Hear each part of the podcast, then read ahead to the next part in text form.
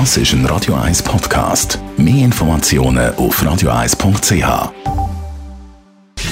Gesundheit und Wissenschaft auf Radio 1. Unterstützt vom Kopfwehzentrum Irlande Zürich. www.kopfwww.ch ja, neue Varianten vom Coronavirus beschäftigen uns. Ja, die Delta-Variante ist bei uns in der Schweiz jetzt auch stark präsent. Dr. Reto Agosti, Viren mutieren. Was heißt das jetzt in Bezug auf das Coronavirus?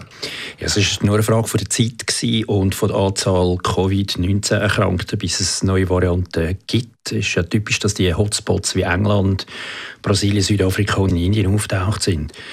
Jeder Mensch, der Corona erkrankt, das kann ich nicht genug betonen, produziert Milliarden, Hunderte von Milliarden neue Viren. Und bei jedem Reproduktionsschritt von diesen Viren, bei dem Produktionsschritt kann es Mutationen geben. Das Multiplizieren von dieser RNA, bzw. das Abschreiben ist ein Schreibprozess und da können Fehler passieren. Und wenn so ein Fehler im Code für ein Spike, also das Oberflächenprotein, passiert, dann kann eben sein, dass die Ansteckbarkeit deutlich stärker wird. Ich stelle mir da so mittelalterliche Mönche in einer Schreibstube vor, die ja nichts anderes gemacht haben als Bücher abgeschrieben, das ganze Leben lang, weil man keine Fotokopierer hatte. Und da lange ja ein falscher Buchstabe und schon ist aus dem Wort Schrank das Wort schwank geworden.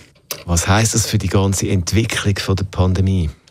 Das heißt, es braucht eine Mutation am entscheidenden Ort und der Spike sieht halt anders aus und der dockt dann schneller an. Die Spikes haben ja die Funktion an Zelloberflächen, also so eine Bindungsstelle zum Beispiel, anzudocken und werden dann in die Zellen hineingesogen. Und wenn natürlich die Bindungsstelle mit dem Spike besser passt, dann ist das wie wenn ein Magnet plötzlich zehnmal stärker wird und zack, die, der Virus ist in die Zellen hinein. Schneller, als wir es gewöhnt sind von der früheren Variante.